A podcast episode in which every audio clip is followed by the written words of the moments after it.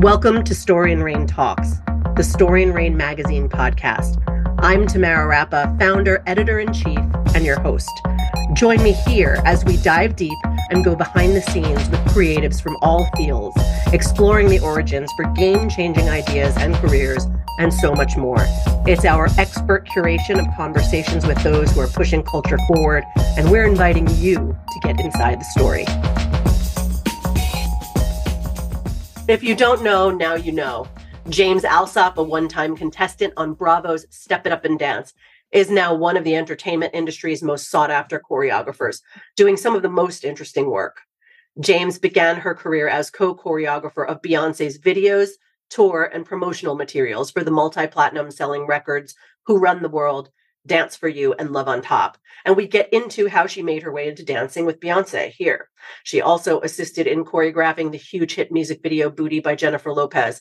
And James has worked with Paul Thomas Anderson for the Haim music video, Just a Little of Your Love. And after choreographing the entire season of Maya Rudolph and Martin Short's variety series, Maya and Marty, she was asked by Tina Fey to choreograph season three of the Emmy nominated series, The Unbreakable Kimmy Schmidt. A truly incredible body of work. And there's more. She most recently choreographed the Peacock musical TV series Girls Five Eva, starring Story and Rain cover star Busy Phillips, and Unprisoned, the Tracy McMillan series starring Kerry Washington. Then there's the Super Bowl. There's the Dahmer series. There's Emily in Paris, the Gossip Girl reboot. And it was a dream come true when James worked on the Whitney Houston biopic, I Want to Dance with Somebody. There are so many more projects to name. On the podcast, we talk about that experience as well as her vision for the Devil Wears Prada musical and being inspired by the ways people walk for it. We discuss working through her feelings and her skill set to choreograph the upcoming A Transparent musical based on the Emmy Award winning series from Amazon Prime. We talk living by the rule of rising to the occasion to be the best you can be, the time she surprised Beyonce, and the time she was at a party that changed her life. And that was shortly before I met James. James loves to teach. We talk about her teaching style and philosophies and her dancing style. Intricate, sexy, and groovy is how she describes it. We talk all about the opportunities that opened up after she decided to wake up and see who I really am every day. Tired of hiding, James transitioned in 2015. From stories about mornings in the kitchen with her siblings, singing and dancing, to her mother blasting Luther Vandross, to when I met and dressed James in LA on that Bravo ad campaign set, and when I knew there was a superstar before me. You'll be inspired. Let's get to it. One of my favorite people, a one of a kind talent that I was so thrilled to reconnect with. Our conversations with creatives continue as Story and Rain talks to James Alsop.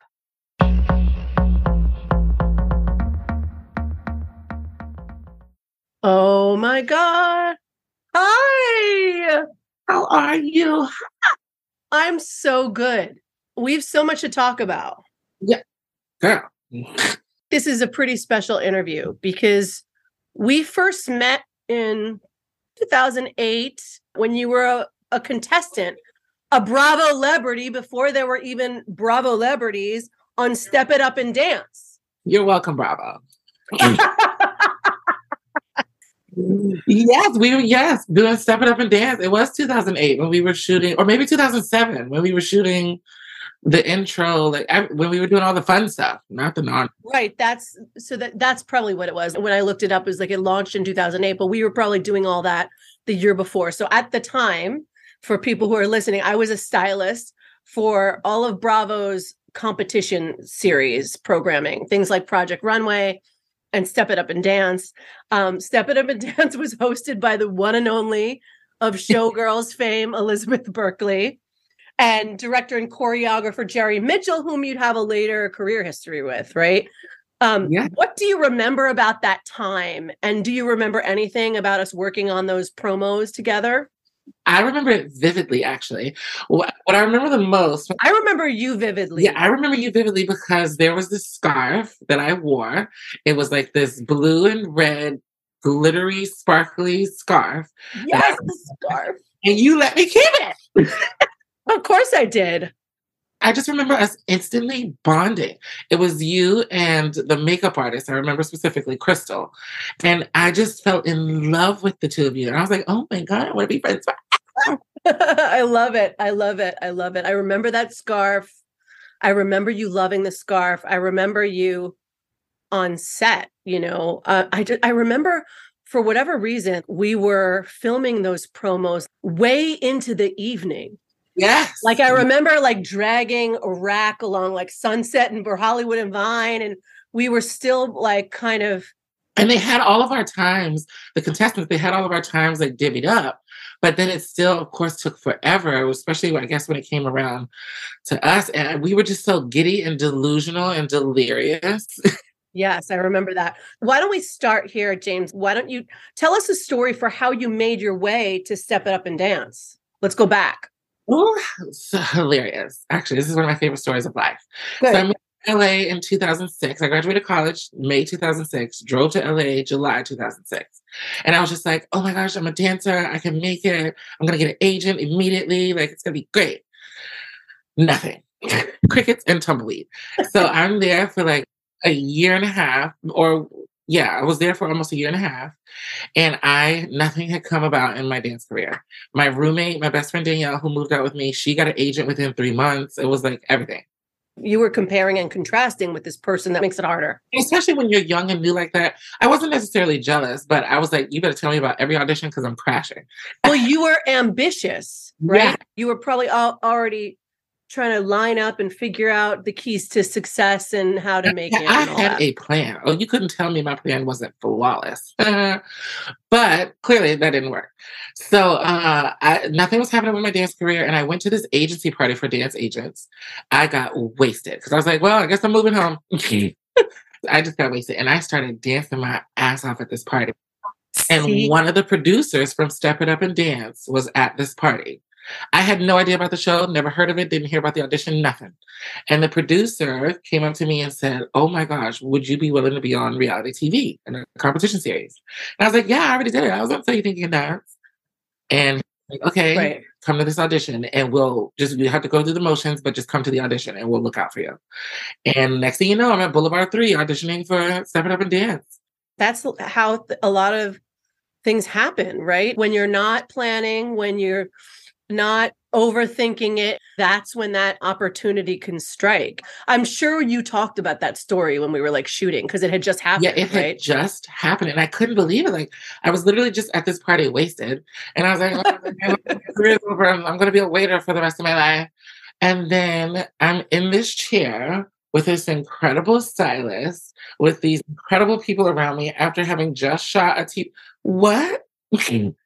Yeah, it was a ma- it was a, it was a cool time. It was. And then and then and then and then, and then it's an and then it's an absolute understatement to say that much has happened in your career since then. But but first I want to say to you how special to have met you then and to see how you and your career have evolved over the last 15 years. It's a remarkable pleasure to talk to you now. And since we aren't together in the same room, I'm giving you a virtual hug. First of all, where do you call home? I know you travel for work constantly, but do you have like a home base? I travel a lot as well, but I'm I'm based in LA. I'm still based in LA, thank goodness. Okay. But I'm actually in North Carolina right now visiting family. I'm here for another week and then I'm going back to LA. I had to come see my family. Uh, but yeah, I mean, it's just been so crazy having show yeah. to now. I mean, clearly a lot has changed. Yeah. a lot has changed, a lot of good stuff. How have you learned to stay creative and grounded in a life that tends to be on the road? I learned to stay creative by giving into my my gut, my intuition, my feeling. I don't know if this happens for you, but if you try to force something, it's just never your best. And it's probably when I try to force it, is probably the worst thing I've ever done or put out if my body tells me to just step away from dancing for a second, doesn't mean I don't love it, doesn't mean it's not still my passion. It's just not feeding my spirit creatively. And so I need to like replenish just with regular life, which is what normally inspires me anyway. So I need to pay attention to like life around me. Uh, and I think that's what keeps me creative. I want to dive into a couple things before we talk about some others. Name what you see as your big break, your first big break as you're able to see it now today? Mm-hmm. I would like to say it's it, oh, it's a double edged sword. My first big break, I really do think my first break in the dance world was Step It Up and Dance because dancers always watch dance shows. Choreographers always right. Shows.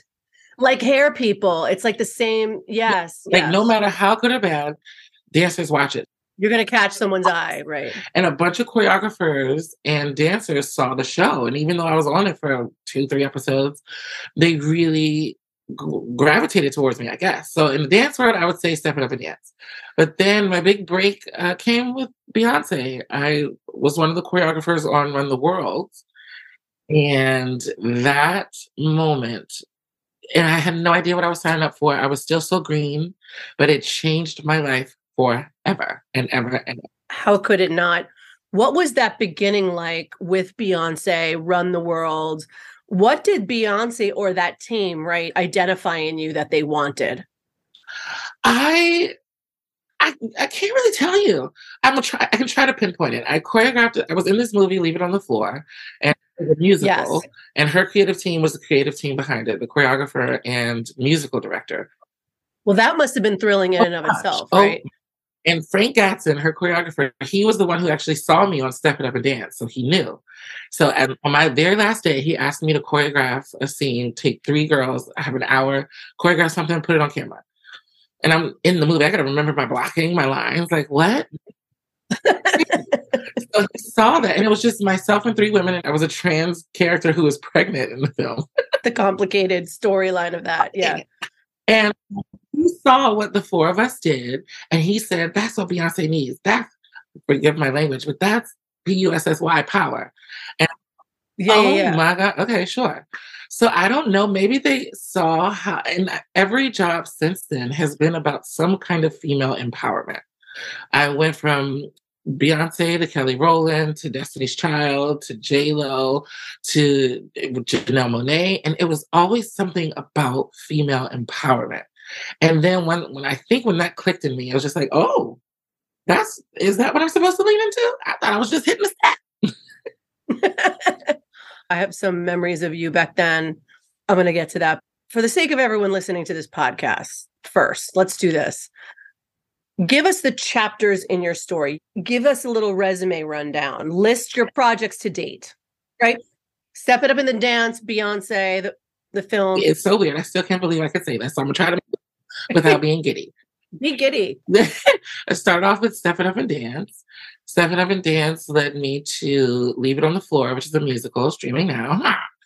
And from Leave It on the Floor, I got to meet Frank Gatson, and he introduced me to Beyonce, uh, where I got to choreograph, help choreograph Run the World, Who Run the World. And I was with her for years. I also worked on like Love on Top, and... Dance for You. I helped a little bit with the first Super Bowl, and then uh, her for her comeback concert after she had her child, and um, then that went to Kelly Rowland, and then I moved and worked with Destiny's Child when they were doing the Super Bowl. Uh, then I did Jennifer Lopez's Booty, her music video, and her Fashion Rocks performance, the big performance of that. Fashion Rocks, yeah. Oh, wow. Miss Fashion Rocks. And uh, then from J Lo, what did I do? Oh, I start, I moved into film with Tina Fey and Maya Rudolph. Maya Rudolph actually first, and she introduced me to Tina Fey. And Tina Fey, I worked with her on uh, Unbreakable Kimmy Schmidt, Girls Five Eva. And then it just snowballed. I worked on Pose recently. I worked with Ryan Murphy. I did the Dahmer series. Oh, I didn't know that. Wow. Dahmer. What did you do on Dahmer? For for all the club scenes, I was. A, oh, that's right. There were club scenes. Yeah, um, and I did all that, which is incredible to work with. Love working with them. I've worked with Kerry Washington most recently on her new series, UnPrisoned. Oh, I just binged the whole thing yesterday. Yes, because it's Jimmy Jam and Terry Lewis, yes. right? Yes. That's what Jimmy. The music is a big part of that series. Every yeah, uh, that's great. Yes. These are James's projects, to name a few. Now back to the beginning. Did you grow up surrounded by creativity in any way? Kind of. Um, I have a twin. I have an identical twin brother, and he and I, my sisters, our older sisters, we would just all we wake up Saturday mornings to do our chores to music. My mom would put on Anita Baker or Luther Vandross and just go ham. So doing stuff like that was just fun because my mom would be singing and dancing around. And then my brother and my sisters were in a dance troupe. And of course they were. And my oldest sister, Kima, she has one of the most beautiful voices. So it was just all the arts surrounded us in our household. And by the time we were nine years old, my brother and I used to do talent shows. We got a record deal. Mm-hmm. I know. Wow. Miserable. It was crazy. But, you know, by the time we were nine, we got to fly to New York. We spent our 10th birthday in New York City. Who's going to say no to that? we started to develop our skills as performers, I guess. And it never left me. It just had me in a chokehold for the rest of my life. I was like, I need to do this for a living. I can't do anything else. So it was it was really in the home, surrounded by your family, fostered by your mother who would play all this great music and just and her kids just got up and danced. and she's just so fun, my mom. She just wanted joy and happiness around. And I guess she knew the power of music and the wow the arts and she really wanted to help encourage and facilitate that here's a question what was the very first gig you landed where you felt the enormity of it and realized like i need to next level prepare not just prepare but next level prepare like i am being met with this huge opportunity i got to take it to the next level in my preparation but I know uh, the first gig where it all fell on me as a choreographer because I had been used to being one. Yes. And all right. fell on me was I was the choreographer for Maya and Marty, Maya Rudolph and Martin Short's variety special for the entire which is great. So, so great. hilarious. That woman is one of my favorite people on planet Earth. And it, everything just fell on me the decision making, the dancers, the creative direction to a certain extent, like down to the what kind of dress should she wear under when she has this rip away moment. Like it all fell on me. And I've been used to having somebody else to fall back on. There was no safety net of a team. Safety net. So if a wrong call was made on my own, yeah. it fell on me.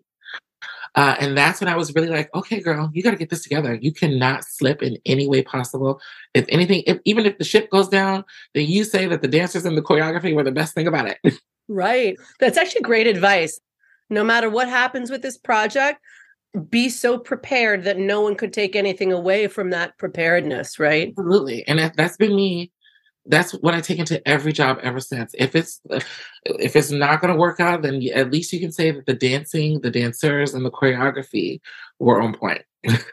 I was just listening to a podcast earlier today, and it was this kind of spiritual discussion about like preparing for life and being involved in projects and you know the thing to focus on is like you can control what you can control right you can't control the results uh, uh, whether a project's going to do well or not, or how much exposure it's going to get. You can only control your contribution to it. I guess you learned that early on, right? Hundred percent. I just I didn't have time to like look around and try to find somebody. You, of course, you know how fast paced this world is, and yes. I just didn't have time to be like, help me, help me. I had to figure it out, and I had to figure it out immediately so that we could, you know, move on. Time is money.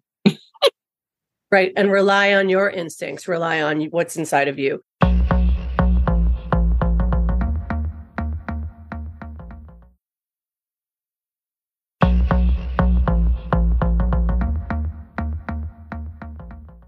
And then here's another question. And then how long did it take for you to truly realize for the first time that the universe was bringing you unique and amazing opportunities, large scale opportunities, because what you personally bring to the table is singular and mm-hmm. unique. I had the perspective to see your specialness in 2008, like because what I would where I was and how it was all unfolding i i i saw something very very mm-hmm. different. Um maybe i have like a little bit of an eye for that but sometimes it's hard to see that for ourselves right? Did you ever have a moment in thinking about this? I well, it, i did have a moment but it did come later. So, so kind of yes. all in, wrapped into one thing. I knew that i was a woman when i was four years old right? But then in 1988 at four transgender the word the verbiage didn't even exist so I'm going through life thinking like I'm gay, male presenting.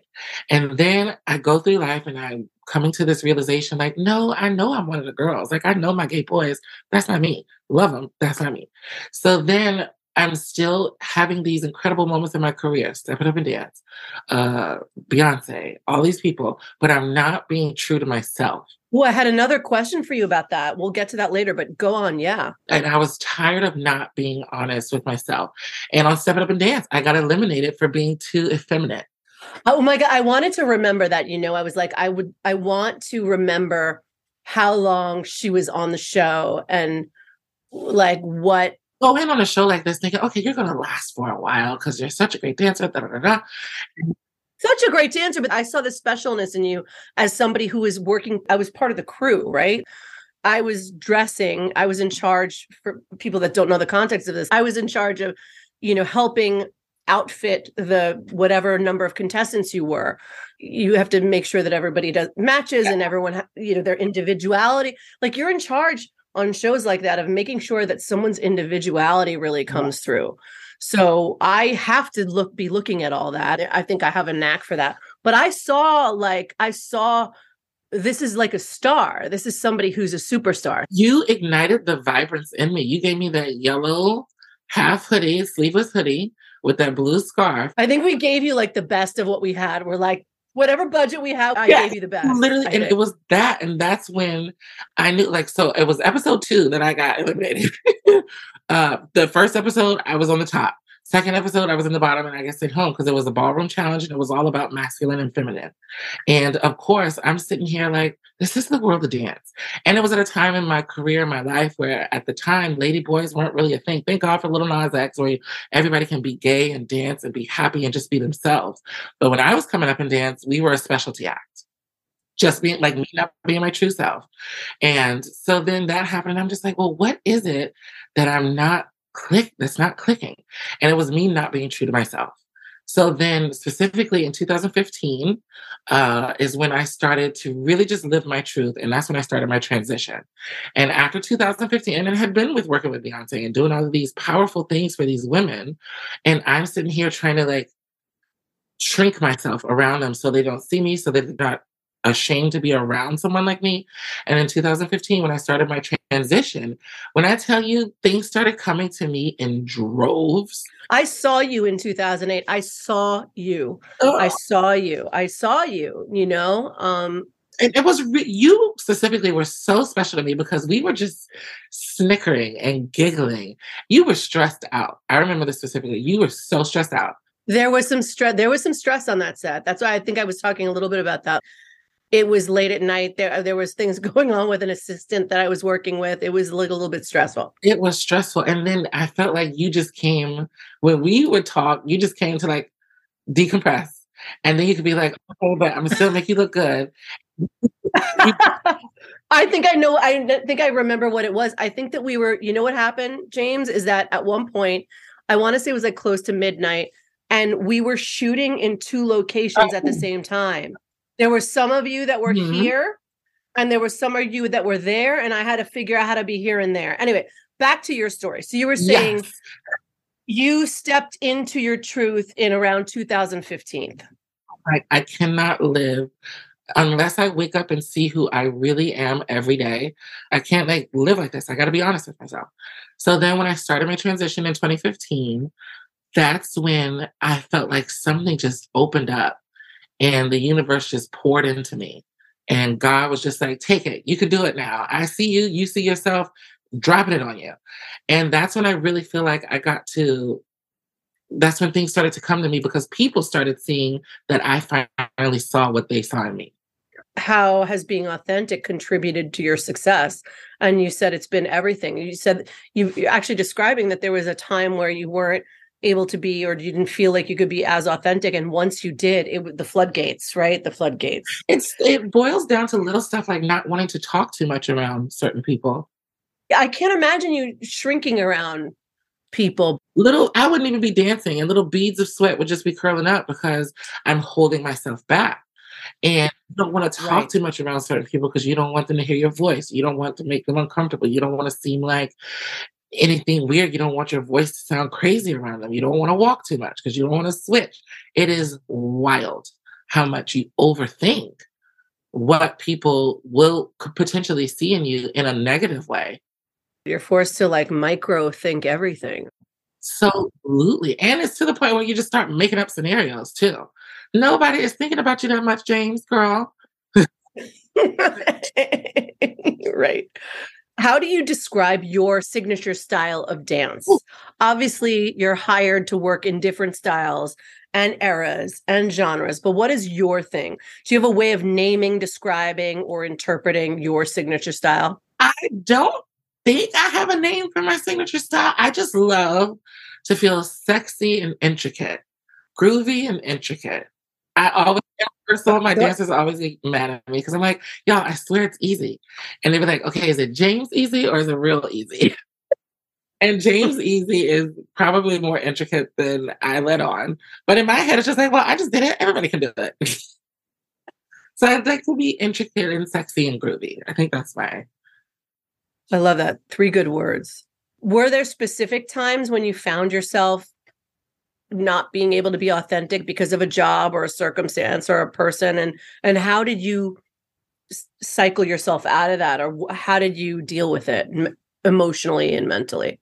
The most recent project that i'm working on um, i'm working on a musical actually uh, based off of the loosely based off of the tv show tv show transparent so they're making it a musical. And I'm like, why in the hell did they hire this black trans woman to choreograph a Jewish musical about a 60 something year old woman transitioning? What? I started to psych myself. I and you know, you think you go into it, it's like, okay, trans, trans, I get it. But then I went into it and I was just like, I don't know how to choreograph a hora. I don't know how to, but then I'm like, but this is what you're here for. This is what pushes you creatively. This is what challenges your creativity and what's going to ultimately make you a better choreographer. I'm still, I love still being in the learning process.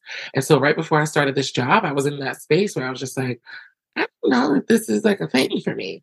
But then when we got into the throes of it, it was like, it's just another another part of this great tool of dance that I get to exploit and I, I fell in love with dance all over again. Actually, wow, I love it. All right, it expanded you. It, it absolutely, and you know, it's great to work for the check and for the money and for, but it it's also when the experience feeds you feeds you. It's yeah.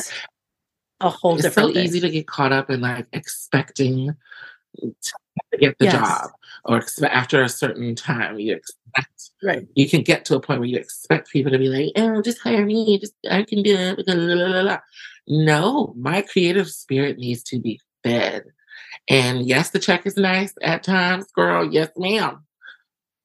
The job is boring and the job can be so unfulfilling if it, if you really don't pour into it as much as being poured into you. So I really try to keep that at the top of my list when going into a job. Just maintain that creative fulfillment. You work closely with various creative artists. We talked about Kelly Rowland, Beyonce, of course, Jennifer Lopez, uh, Paul Thomas Anderson, Maya Rudolph, Tina Fey. This is just to name a few. How do you enter into a project when collaborating with visionaries of this caliber? Are you armed with ideas or do you take notes and reflect on things being communicated to you? How do you logistically go about beginning to realize someone's vision? My favorite thing to do when it comes to realizing someone else's vision is I always say this in every meeting I go to. I said, if you just let me jump in your head, then I'm going to do my best to be the vessel to make their vision come true. Uh, I also have massive delusions of grandeur. I'm like, whatever we can do or whatever idea is going to take us to the limit, whether it's the limit of your budget or the limit of the people on set, the limit of people I can work with, let's do. I'd rather take away than to have to beg to add more. Oh my god, I love that. I bet that's what people love about you. yeah, I mean, like you, you dream big for them. Yes, I try to at least. And then if I feel like there's something that they really want, but they can't say it or they don't really know how to articulate it, then I love just coming in with the fantasy. And I'm just like, there's nothing that's impossible in my head. there's nothing that's impossible. So let's see what we can get at this time. And let's see how far we can push it and go with it because it's ultimately their idea. And those ideas are going to last way after we're gone. Those ideas are going to be for yes. people we're never going to meet. Which is beautiful. And they're stamped in time. A stamped in time. And to have some kind of impact on people generations from now, it should be the best thing that's ever going to exist on planet Earth. Yeah, let's do something special, right? Yes. We're talking about these talented visionaries that you've had the opportunity to work with. Is there anyone who's made the most impact on you in terms of what you've carried with you and what you've benefit benefited from? Is there anybody who you've come into contact with over the, last several years that has changed the way that you do things or the way you think about things? Absolutely. Uh, there are a couple people.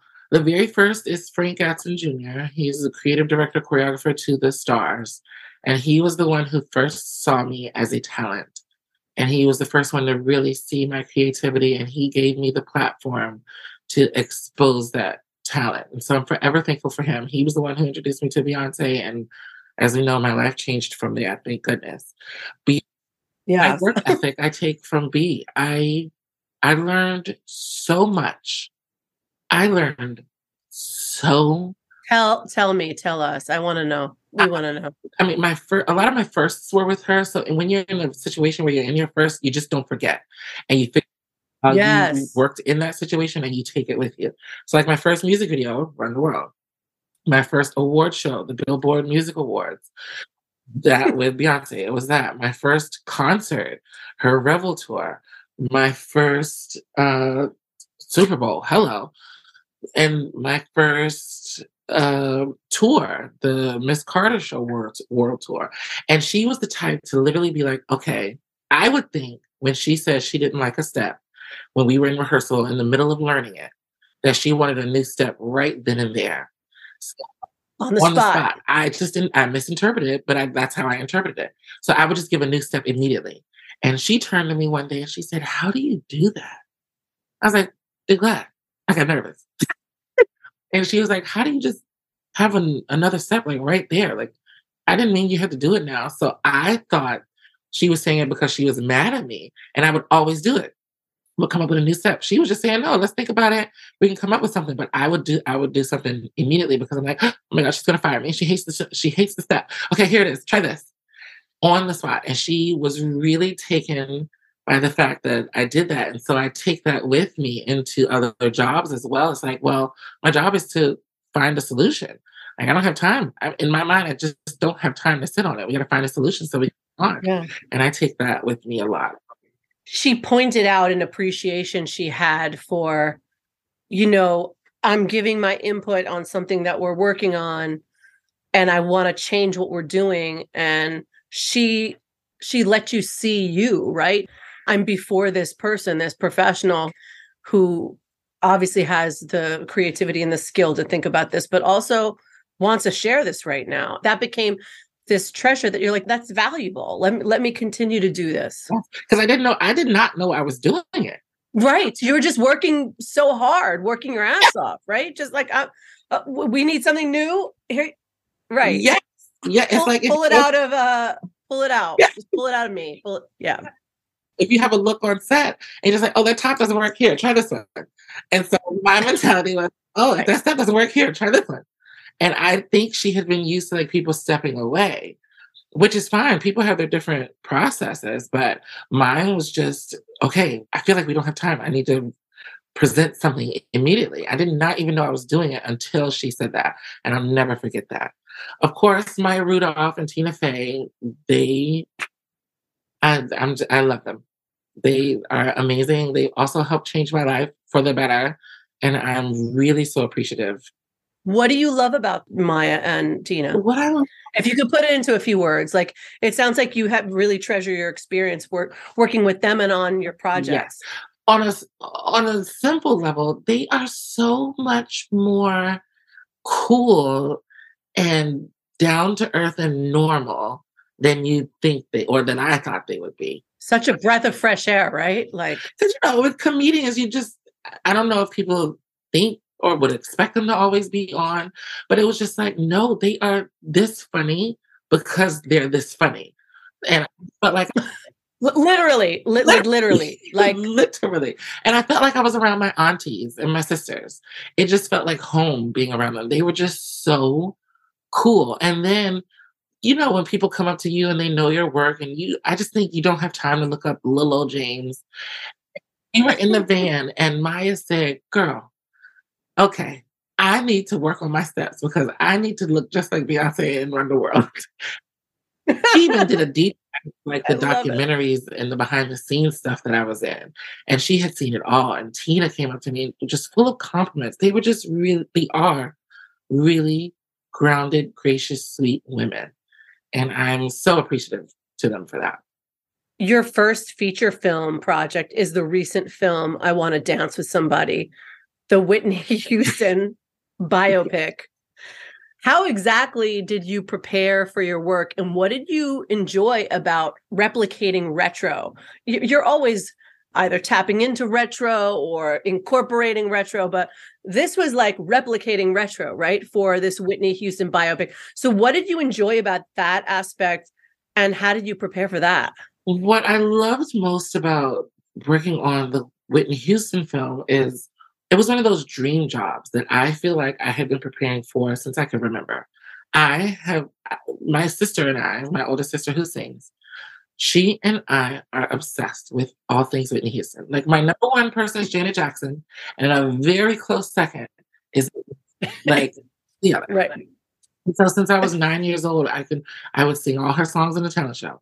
I would recreate "I'm Every Woman." I would recreate "I Want to Dance with Somebody." All of her dance I would just do everything in them. And when I found out this movie was coming about, I was just hoping and praying that I got to work on this film. And thanks to my, I hate to say this, it's going to sound very Hollywood, ill, but thanks. It's okay. We get you. But thanks to my incredible agent, he just knew that this was a dream job for me. I have a little um in my saved section on Instagram. I have a saved page of just Whitney Houston. That the perfect job for you. Before the movie was even a thing, I just had this because I'm obsessed with Whitney Houston. I have all her movies, I have all her soundtracks. So I feel like I have been pre- preparing my whole career, my whole life. And then just to be on set and to work on it, the first thing we I came in for, we shot uh, the video "Run to You," and we oh, very emotional. Yes. And just to see it and to see Naomi embody Whitney as she does, it was it was special. It was really special. Oh, I cried like a baby when I got the job. I was boohooing like a fool. really- wow. So, did you have to do a lot of research? I mean, is how much research is involved in something like this? I will say, for me, yes and no. I was doing research for years. Your whole life. You. Th- this is right. But you knew it all. But for specific scenes like the concert scenes, I did go back and I would watch a bunch of her concerts and her live performances. And then I would go back and I would watch her videos and I would watch her interviews just to like really fine tune her isms, like how she moved and how she would point, how she would hold the mic, how she would hold her handkerchief, how she would speak, how she would walk. Uh, so there is there was so all of that is wait, just to tell people that all of that is included in choreography in a project like this. So everyone thinks it's about uh, a dance scene. It's it's not. No, not at all. And she uh, Naomi had a great uh, movement coach that worked with her as well. But then when I came on my very first day, I was just like, I just want to go to James Alsop boot camp because we need to understand why Whitney did what she did. She was a model when she was 17, so she knew her body from a very young age. She knew how to hold something, right? She understood that power, so we got to get that understanding in there. So then, when the performances happen, they will be majestic. And Naomi picked up on it really, really well. It was beautiful to see. She was so great in that film. One of your latest projects is the very exciting Devil Wears Prada yes. Broadway, Broadway musical. Um, can you share what that collaboration project is like? How were you asked and tasked with bringing dance to the fashion magazine world and surrounding micro worlds of New York hmm. City, mm. as seen in the Devil Wears Prada story. Yet again, another dream job being able to work on the pre production run, uh, the pre Broadway run of Devil Wears Prada. It was so special. It, I want to say 2019. And it's just one of those things where you know somebody who knows somebody. I, I worked very closely with this one director whose brother was a producer on the film. And he's like, let me just introduce you to my brother because I think you'd be great for the Devil Wears Prada. I was like, sure. A girl like me is not going to choreograph Broadway, but hey, I'll take the meeting. uh, and then we took the meeting and fell in love with his brother. He threw my name in the hat.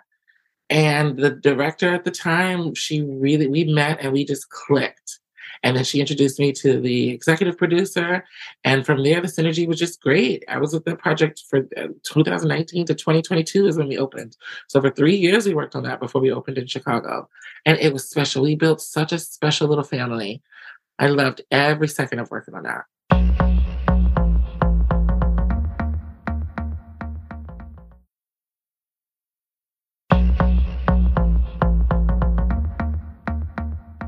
What was your jump off point, James? Like what when it was confirmed that you'd be working on Devil Wears Prada, what things come to mind as like the first sources of inspiration? Like where do you get inspiration for something like that? As somebody who worked in the magazine world and and you know in fashion, it's so interesting to think about that, think of choreography in terms of that. So what what was in your head? The very first thing that came to mind when I was confirmed, I was sitting in Italy in Chicago when I got the call. Uh, and I yet again burst into tears because I'm a sob. I'm a waterhead. Uh, but the very first thing that came to mind, my inspiration is just how human beings walk.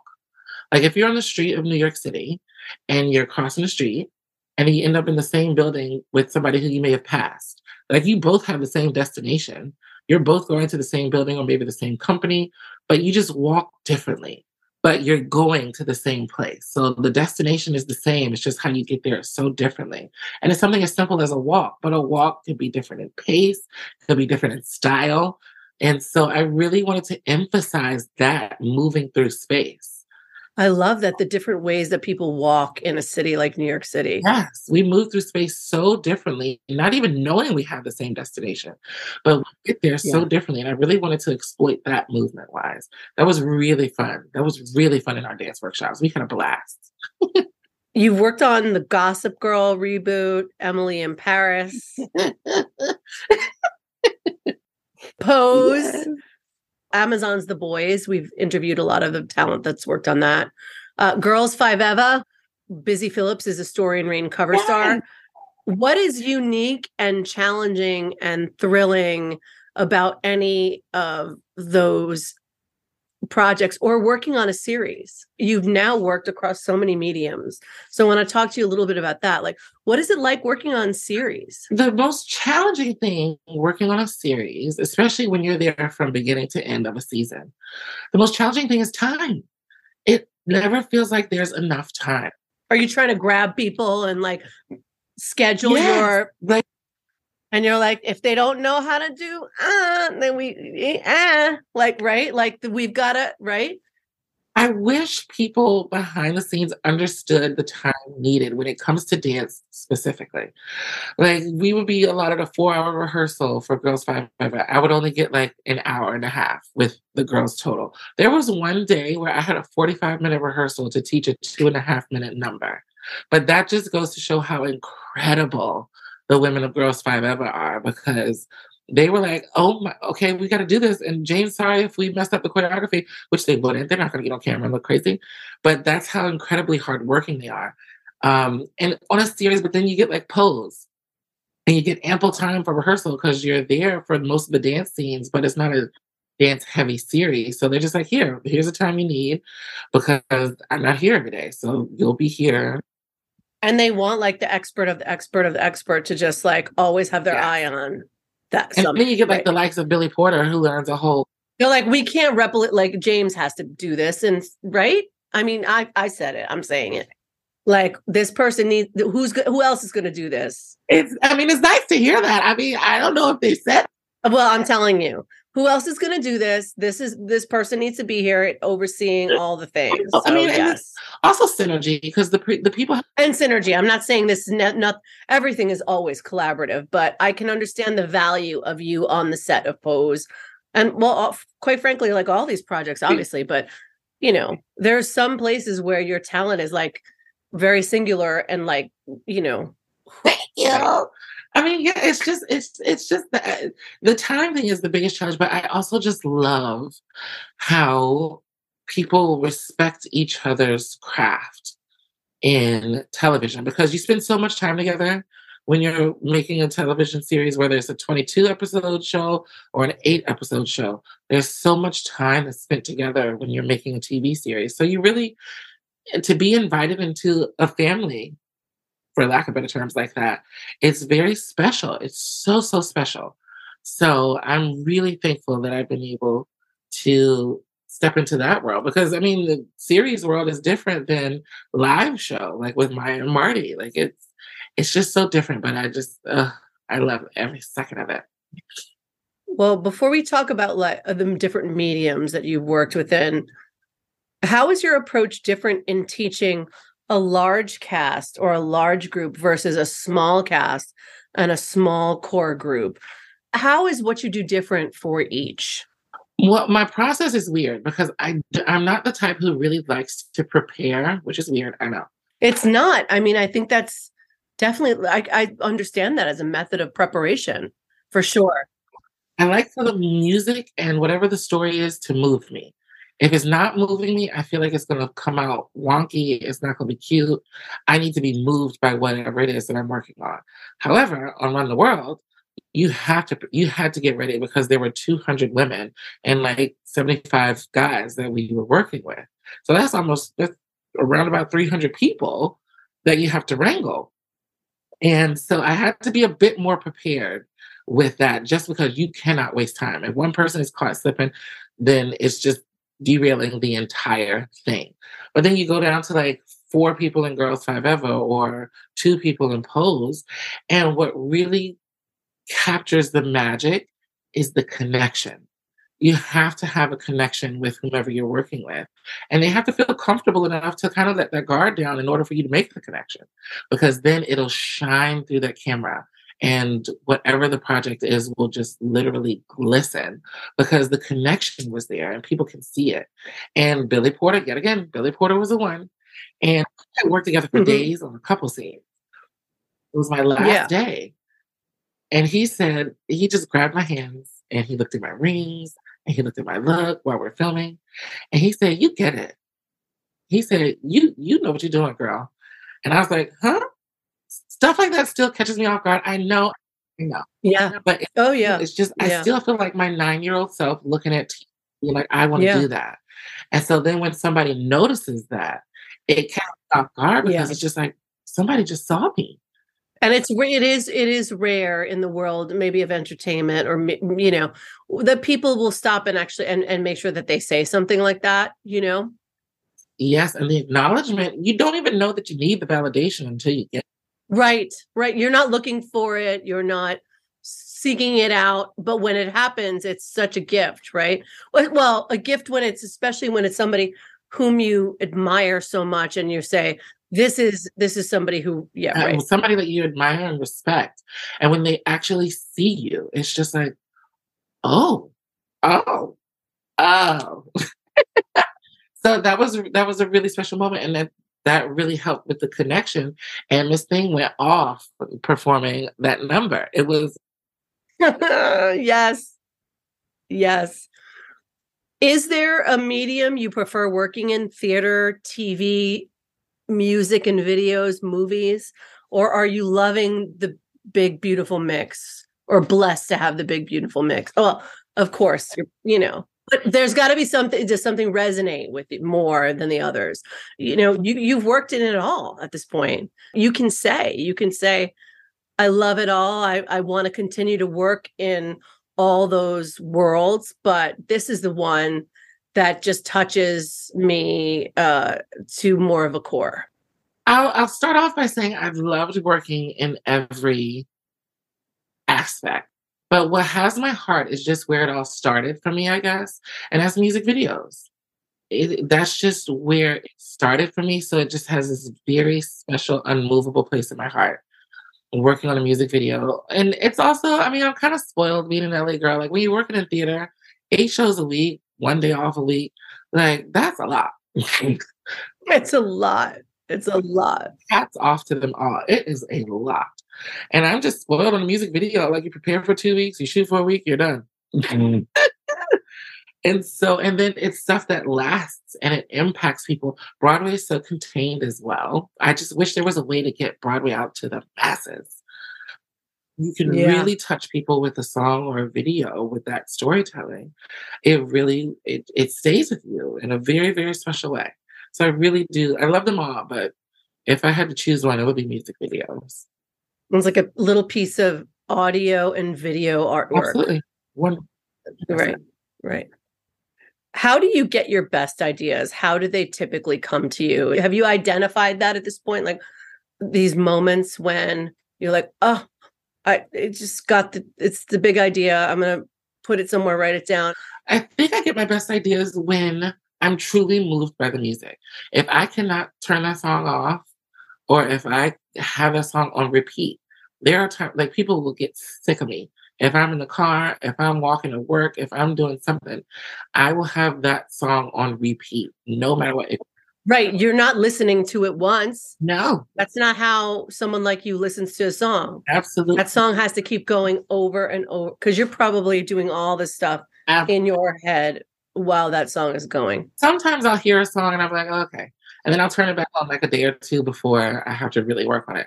But if the song, if I cannot turn it off, that is it for me. That really just inspires something in me and it just oozes out of my pores. What three songs are on repeat in your life right now? Well, Renaissance, the album still, just the entire album from beginning to finish on repeat. Uh, there's a song featuring Chris Brown called Mona Lisa. It's like an Afro beats type song.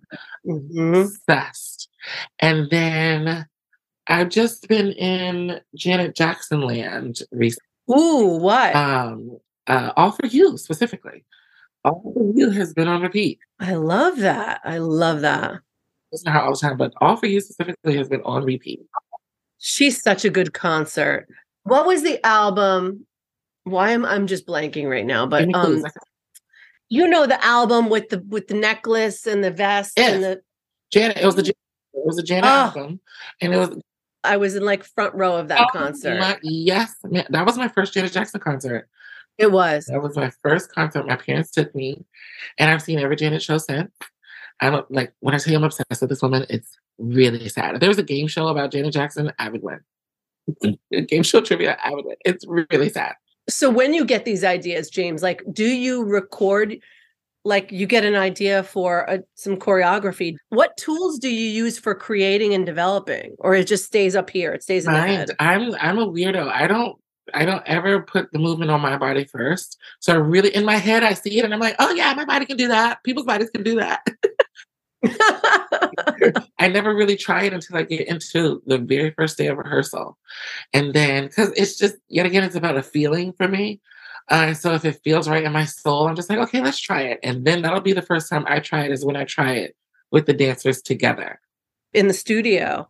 That's interesting. So it stays in your head Mhm. and it stays in your head as you walk into a project. Then you get into the room with the people and then you see if it works. And then you probably work it out from there. You fine tune it and you tweak it or you or you dump it, right? And it's kind of weird now because there's a different project that I'm working on where the director is like, okay, well, yeah, just send me a video of an idea of what you think.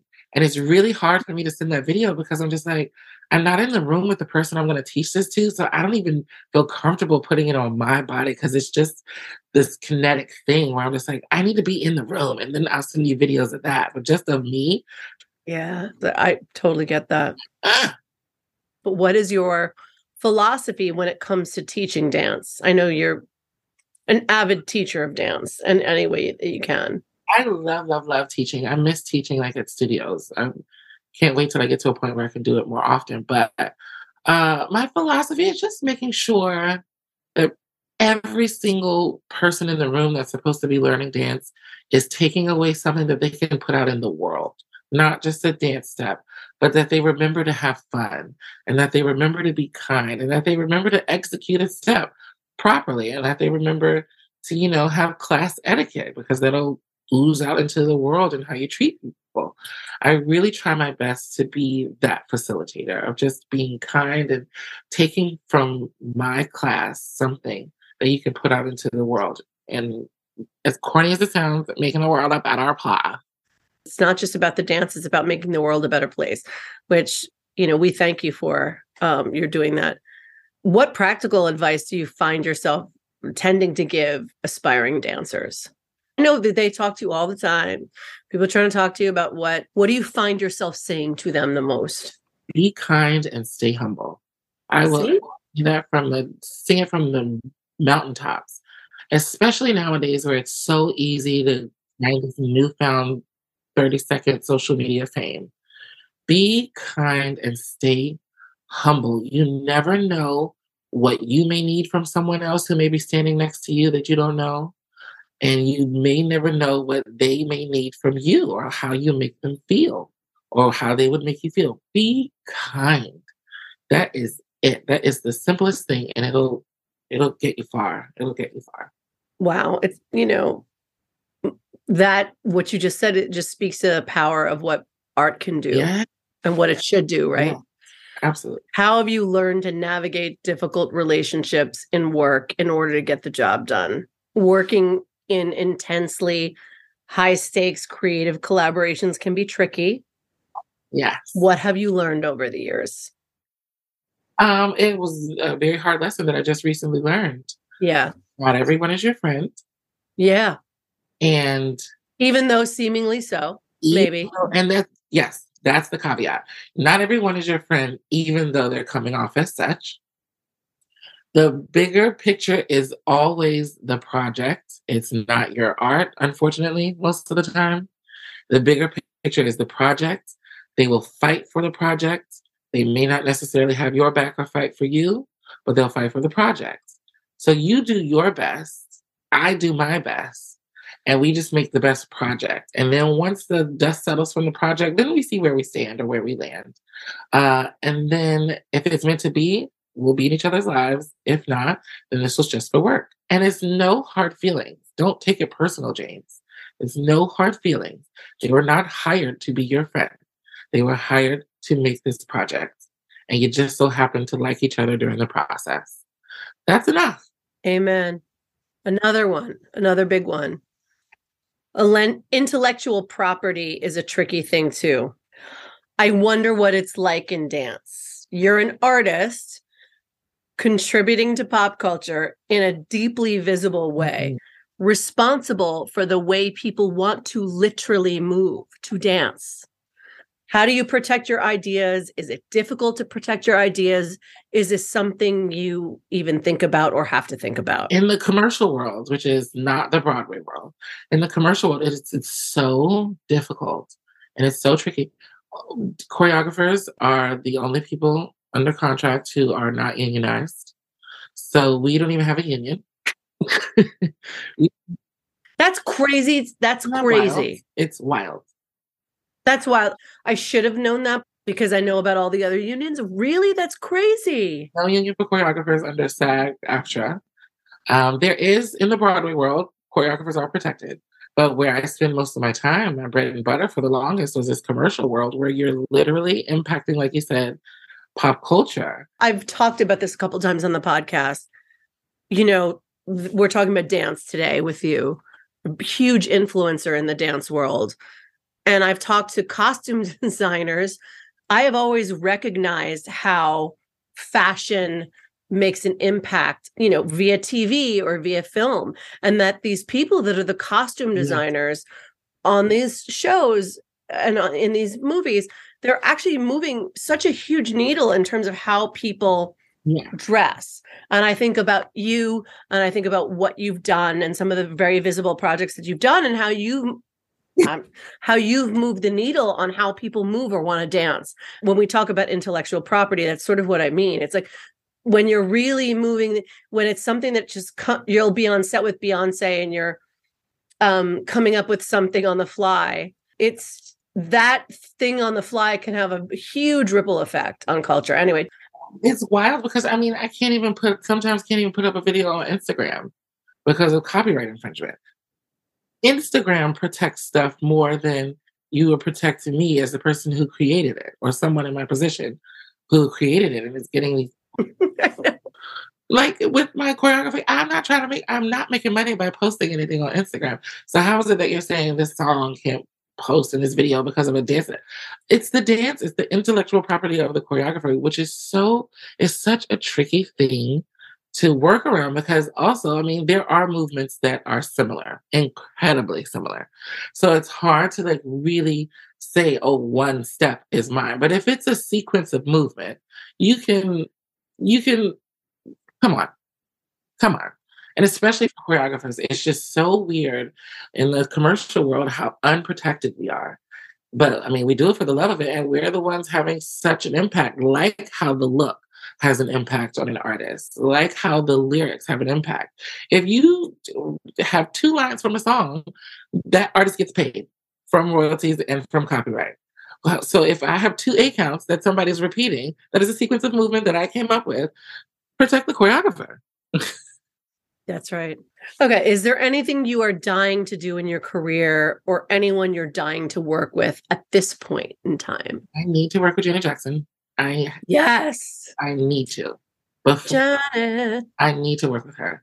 Um, Where you at? I'm dying to like do an opening number for the Oscars or for the Emmys, like awards okay. that, that celebrate dance and movement. Although they need to bring the choreography award back for the Oscars. We'll talk about that later.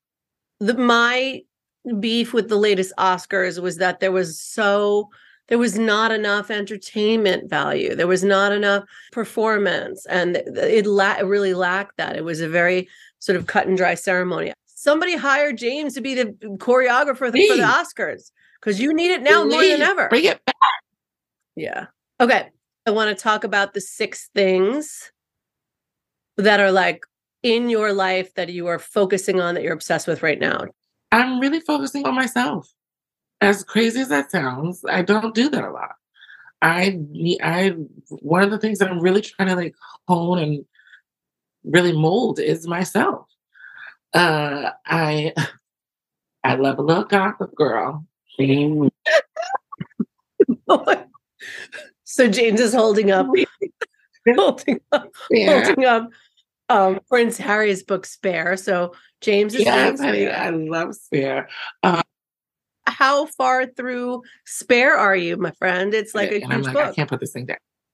I'm not. That's. Uh, I, okay. I'm trying to get more into the development of things. I think I want to start to segue into like production, uh, just so that I can be the person making the shots and actually know what I'm talking about. I said it. I meant it. Your production company. Yeah, I, I, would love that. I'm really focusing yeah. on. I love spending time with my family. I love being around, seeing my six year old nephew going to school, picking him up, seeing my nieces go to school and my nieces cheer and all that stuff. I love family time. Um, I'm I want to get back into laughing and having fun. I miss like constantly having fun and being productive. I'm obsessed with teaching. I want to get back into teaching. I miss the students and I miss having an impact and seeing what's fresh and new in the dance world. I love it. Yeah it's you know when you're when you're so busy with the things that you've been busy with it's, it's sometimes hard to those are the things you're you're you're coveting that you're dying for right that you don't necessarily have time for and i wish you all of that but i wish you so much continued success thank you so much for being on the podcast i'm so glad that we got to catch up uh, we have to continue to stay in touch i'm in la all the time we need to see each other I'm so glad we reconnected. Thank you so much for reaching out and for this. You know, it was so important to me to tell your story. Thank you. Thank you. Thank you. And congratulations on this. This is major. I'm so happy for you. Thank you. One last question before we wrap and say goodbye. Any advice for anyone who has their eyes on the prize of a dream? Ooh, stick with it. When it seems like you're at that breaking point and it may not happen, and it may not come to be. Stick with it. Stick to your guns. Nobody knows you better than you. Nobody can encourage you more than yourself. Stick with your guns. If it if it came to you, it is yours to possess. No matter how hard it may be to get to it, stick with it because it will come to you. It will happen. Hugs and kisses from NYC. Yes, yo, it's so good to see you, love.